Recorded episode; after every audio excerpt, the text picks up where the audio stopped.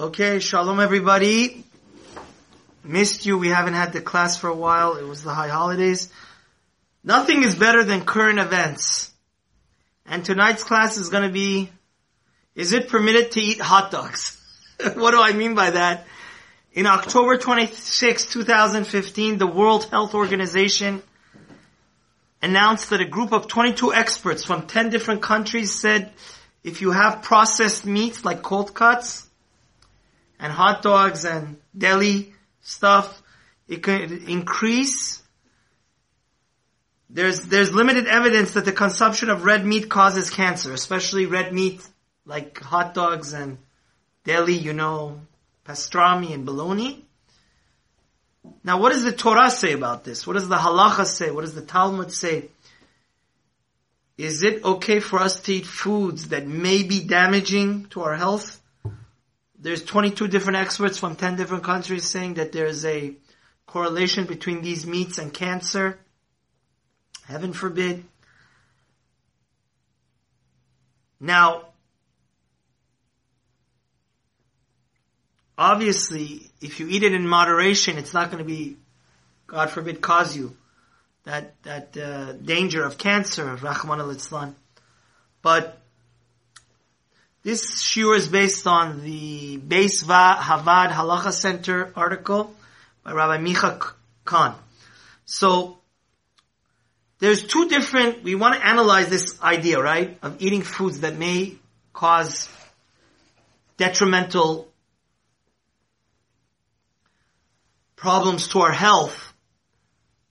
The Talmud says a fascinating idea, which we, main, main subject of this shiur is going to be about. The Talmud in Yevamot, page seventy-two A, says, did you know the Jews for forty years did not do Brit Milah? Did you know that? All the Jews that were born in the uh, Sinai Desert did not go under, did not undergo Brit Milah until Joshua Milad them, the second, the day they got into Israel. It's, if you look, read Joshua, you'll see. Now, why is that? Because the Gemara says that there's a wind that comes from the north that is very good for our health. When the Jews were in the Sinai Desert, this northerly wind, because it's the middle of nowhere, so it's like this northerly wind didn't blow. And if you, you know, circumcision is a very dangerous, there's a lot of potential, you know, it could be very dangerous. So since the northerly wind didn't blow, and you know, if your life is in danger, you don't do Brit Milah. You know that? It's not such a, it's a very important mitzvah, but let's say if somebody's, God forbid, two of his brothers had passed away because they had gotten Brit Milah and their wound didn't heal, the third brother would not do Brit Milah. So the same, on the same idea, since it was detrimental and danger to their health, all the Jews that were born for forty years in the Sinai Desert did not do Brit Milah. Because the northerly wind wasn't there to uh, give them that health benefit. And the, con- the Talmud continues and says, on a very cloudy day, when the clouds block the northerly wind, even in Talmudic times, you shouldn't do Brit Milah. Did you know that? So let's say a kid, Isaac, or Yaakov is born. And on the eighth day, they come to do the Brit Milah. They say it's so cloudy that there's no wind, wind coming. It's blocking the northerly wind. The Gemara says you shouldn't do Brit Milah. Now, the Talmud writes, but we see everybody does it. Technically speaking, we shouldn't do it, right? The Gemara says that there's a concept called Shomer Petaim Hashem. We read this in Halel. And what this means is very, very mysterious, and you have to understand. And the idea is that Hashem guards fools. King David says, "You said," he says, "God, I'm so unknowledgeable, I'm so fragile. God, watch over me, even though I'm a fool." So the, the Talmud basically says that even though on a cloudy day you technically shouldn't do Brit Milah, just like the Jews didn't do it for forty years. But since everybody does it, we say, you know, it's a common practice and God guards fools. Now, the great Gaon, the great genius, the greatest student of the Chafetz Chaim asks a very important question on this. And that is, is that we know that the most, most, most important law is never to put yourself in danger, right? We even desecrate Yom Kippur, and somebody can eat on Yom Kippur. Somebody can drive a car and do everything, light fire on Shabbat to save somebody's life. Because the, if there's a risk, even if there's a small doubt that somebody's life is at risk, we what do we do? We desecrate Shabbat. So how can we put ourselves at risk and say, oh, God will watch us, because everybody does it. So if everybody jumps off the Empire State Building, you understand? This this this concept of God, Hashem guards fools, is going against the idea that we have to be extraordinary careful about risks to our life. And the, the biggest proof is that we, we, we desecrate any law, you know, besides idol worship, adultery, and murder. We, we desecrate any law in the Torah to save what? To safeguard our lives. So Rabbi Al-Khan says a very important idea. He says, what does this idea mean that Hashem guards fools, right? And we could do risky behavior? It's only if it's very difficult to avoid the risk. For example, let's say you live in a place, the only food that, kosher food that they, meat they sell is what? Hot dogs and deli, right? You know, that's very possible, right? You're in college in some hick town. So what? You're not gonna, and you, you can't eat, you don't like any other foods. So, if it's very difficult to avoid the risk, and a lot of people are taking the risk, right, in your community, under such conditions, it is permitted to rely on Hashem, that Hashem will help, but otherwise it's forbidden, right? So, Rabbi Al-Khan is saying is a very interesting thing. He's saying, you're right, we Jews have a mandate to be extraordinarily careful to guard our health and our safe being, well-being, but let's say you're in a situation where it's very hard not to take the risk, right? It's like you have to bend over backwards. And everybody else in the community is taking the risk. Then we say a concept of, okay, I can't be obsessive, compulsive, and paranoid. I'm just going to go with the flow. And I'm going to trust Hashem that Hashem guards fools. There's another great, great Chacham that wrote a book, an encyclopedic work. His name is Rabbi Mal- Mal- Rav Malkiel Tzvi Tenenbaum. He wrote the Sefer Divrei Malkiel. He, he, he, he answers this question in a little bit different, different way. He explains that the verse of Shomer Petaim Hashem, that Hashem guards fools, is only if the risk is very minimal, right? It's like less than ten percent, you understand? Less than five percent. If it's a very distant and minimal risk, such risks are not considered significant enough to desecrate the Shabbat for them, right? Let's say the risk is like, it's a wild, uh, It's a very, you know, distant risk. There we can be lenient and say that, you know, Hashem will protect us from such negligible risk. You understand? So these two ideas are very um, important to eating these red meats, right? It's a big thing. If anybody's been following the news, it was like on C N N, on Fox, on every news channel about this study. Red meat is a very central food, right? Most of the population is what? Eating red meat. And it has a lot of nutrients, right? You know that. It has a lot of iron, and some people, if they don't eat red meat, they're going to get sick because they need the nutrients. And for some people, it's very difficult to substitute. And furthermore, if you don't eat like deli or hot dogs every day, the, the risk is neg- negligible.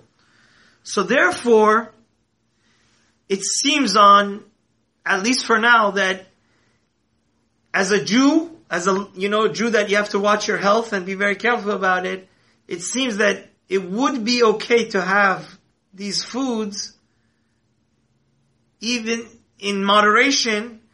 I, it's a possibility it could cause that bad, you know, cancer. But we say Hashem guards fools, right? Because as a society, most people are eating it. And, um, but there's another question. And that is, is that, can we say that when God, Hashem guards fools, is that a directive? Is, is, should we use that even in the best case scenario? Is it lechatchila or is it b'diavad? You understand? We say Hashem guards fools. Is that if, if I don't have any other alternative, maybe I should be a health nut, right? I could eat tofu. I could eat other foods. So, this is another fascinating aspect of this idea of Hashem guards fools. Does it mean that, okay, if I have no other alternatives, right, I'll go and I'll say, I'll do the risky behavior? Or let's say if I have other alternatives, alternatives, should I still be reliant on this concept of Hashem guards fools? Now, this pasuk is found in Tehillim one sixteen, chapter one sixteen, pasuk six. Now, the, the, the commentaries, they translate this pasuk in two different ways. The Mesudat David says, "You Hashem guard those who lack the wisdom to guard themselves." Which means, you understand? Hashem is so benevolent and wonderful and altruistic and such a merciful God that He doesn't accept, accept, expect us. You know, some people, they're not so wise. They have to work and, you know, they're not so educated. So according to this approach, it doesn't seem to be a virtue, you understand? Some people that are so unsophisticated that, you know, they don't know the latest medical news. And they're com- following whatever, following the flow, whatever else is doing. Hashem takes care of them, right? Don't, Hashem, they can trust that Hashem, they don't have to be worried every second and get every update on Twitter from John Hopkins and the World Health, you know. But then the Ibn Ezra has a different understanding. He says that the reason why I, Hashem, do not seek intricate schemes to save myself is because I made myself like an unwise and relied on you. So the Ibn Ezra understands this idea that Hashem guards fools. He says, Hashem, I'm like a baby. I'm like not sophisticated. I don't need to be worried because I'm, I know that ultimately you're in charge of everything. So according to this interpretation of the pasuk, it seems to be that Hashem guards fools is a virtue, you know? It's like saying, I'm not going to be obsessive, compulsive, and paranoid about everything. I'm just going to do what normal people do. And I know that, you know, Hashem is going to guard me from the dangers, right? Because everything in life has a danger. Now, how do we understand the sources of Hashem guards? Again, so the question we want to understand is, it, is it a recommended behavior or a justification? So the Ritva has a very interesting answer that is like this. You know, we said that the Talmud considers doing a, a Brit Milah on a cloudy day very dangerous, right? Dangerous. Because there's no northerly wind, like in the Sinai Desert. But the question here is, is, let's say you and me. And if anybody knows about this, it's an inside joke. If you're Kashi, for example, you're extraordinarily careful, right? Let's say you don't want to rely on this concept of Hashem guards fools, right? Would you be a good Jew or a bad Jew if you kick off your son's Brit Milah for a day that's not cloudy? You understand? It's a fascinating question. So here we are. Your son is born. It's a very cloudy day. You say, I want to be, you know, this is, uh, I haven't had a son. Like some people we know this, I've had eight daughters. This is my one and only son. I don't want to put, I don't want to even take a five percent or two percent risk. I want to put off the Brit Milah for, until we get to a day that is, there's the northerly wind. Are you allowed to do that or not? So the Ritva says a fascinating thing.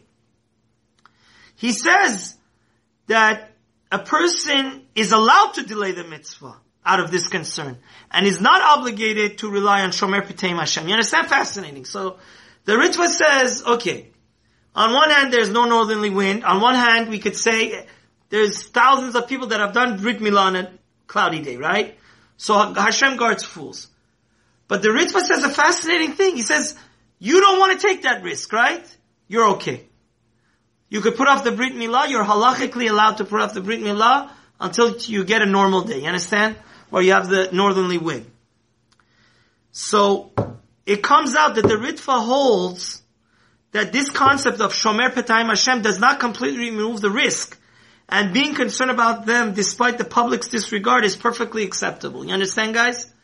So according to the Ritva, you're allowed to be extraordinarily careful and delay a mitzvah because you don't want to rely on what? Hashem guards fools. But there's another approach from a great posek, the Yam Shel Shlomo, in Yavamot Perak Gimel.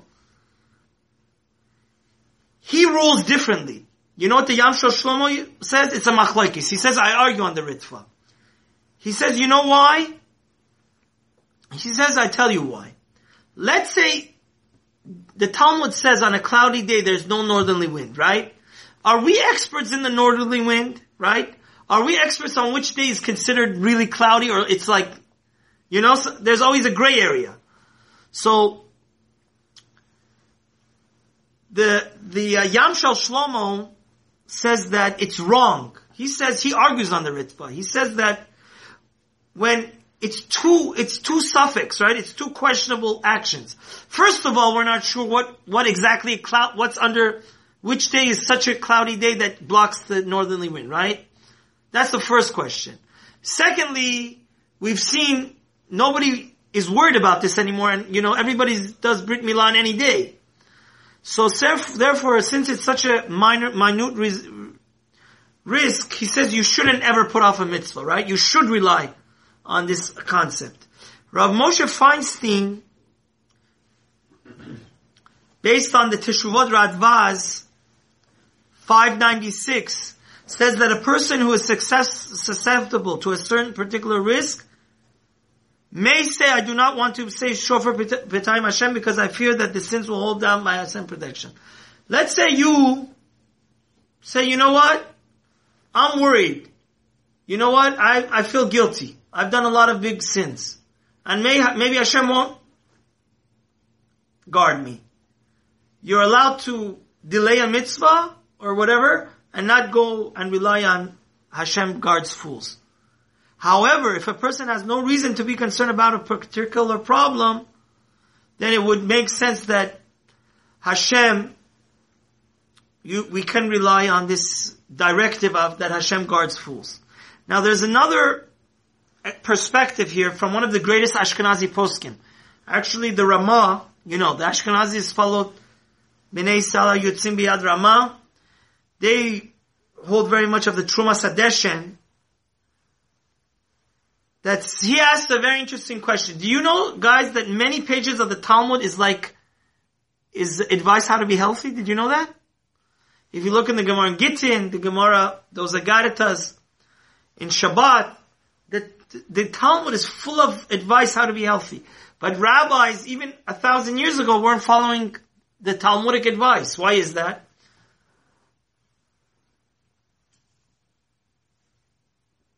So, the Terumat HaDeshen says a fascinating thing. He says, you know why regular people don't follow the Talmudic advice? Because he said a lot of people don't learn Talmud, especially thousands of years ago. A lot of Jews weren't so learned. But he says if you're a rabbi and you're an expert in Talmud, you, you're not allowed to say Hashem guards fools. You should follow the advice of the Talmud and, you know, if the Talmud says this is healthy, this is healthy, this is, you know, this is dangerous to your health. So it comes out a fascinating thing. According to the Terumat HaDeshen, this that we say God guards fools is for unsophisticated people, right? What do you, Hashem doesn't expect people that are uneducated to not take risks and not, but if you are knowledgeable, right? Let's say you're a doctor. Or nowadays where we have Google and the news is full of knowledge, it would seem that the Terumat HaDeshen, if she says, you should be careful, right? Knowledge is power. If you have the knowledge, then you have to be careful. And that's why he says that the rabbis that learn Talmud should follow all the Talmudic advice for how to be healthy. So it seems that the Terumat HaDeshen is following the idea that the idea of Hashem guarding fools is more of a justification, right? It's not a directive, right? Which means, like the Ritva, if you want to be strict, you don't rely on this idea of Hashem guards fools. So let's get to the final conclusion. According to the sources we have provided, there are many halachic justifications for having deli and hot dogs and red meat. For sure, if you have it every day, you're doing a big sin. Because, I'll tell you an amazing story. I heard from Rabbi Zagari, one of the greatest Rosh Yeshivas in Europe, his name was Rav Baruch Ber. He was one of the biggest students of Rav Chaim Brisk. One of the greatest. So, he he got like a very bad sickness. He had like the flu, so he's out of the yeshiva for like two weeks. Then, all the students came to his house. They saw he was good. But yet another week, he didn't come to yeshiva. So his students said, Rabbi, Rebbe, Rosh Yeshiva, we know you love teaching your Gemara class so much. Why? You got better already? You kept a what? Why did you stay home for an extra week? He said, because the Torah says, be very, very careful in watching your health. So therefore, two weeks I couldn't. But I wanted to be very, very careful and I, you know, I spent an extra week. So definitely, um, assuming that this evidence from the doctors and the, the World Health Organization, there's concrete, concrete e- evidence that there is a relationship to cancer, heaven forbid, you sh- you would be allowed to have the these um, red meats that are processed in moderation, but there is a train of thought that you wouldn't be ludicrous, you wouldn't be crazy to say that, hey, I want to be extraordinarily careful, you know?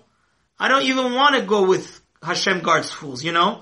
So therefore, I'm going to be totally, totally not eat any more red meat and um that has uh, process, like deli and... So, basically, um we hope that everybody stays healthy, wealthy, and wise. And um, definitely, according to all opinions, if there is evidence, concrete evidence, that too much of it is bad, you shouldn't have it. In moderation, you could say that God, Hashem guards fools. But there's also another opinion that for sophisticated people that know better, we don't eat it at all. Um, shalom, and please don't forget to subscribe to our channel.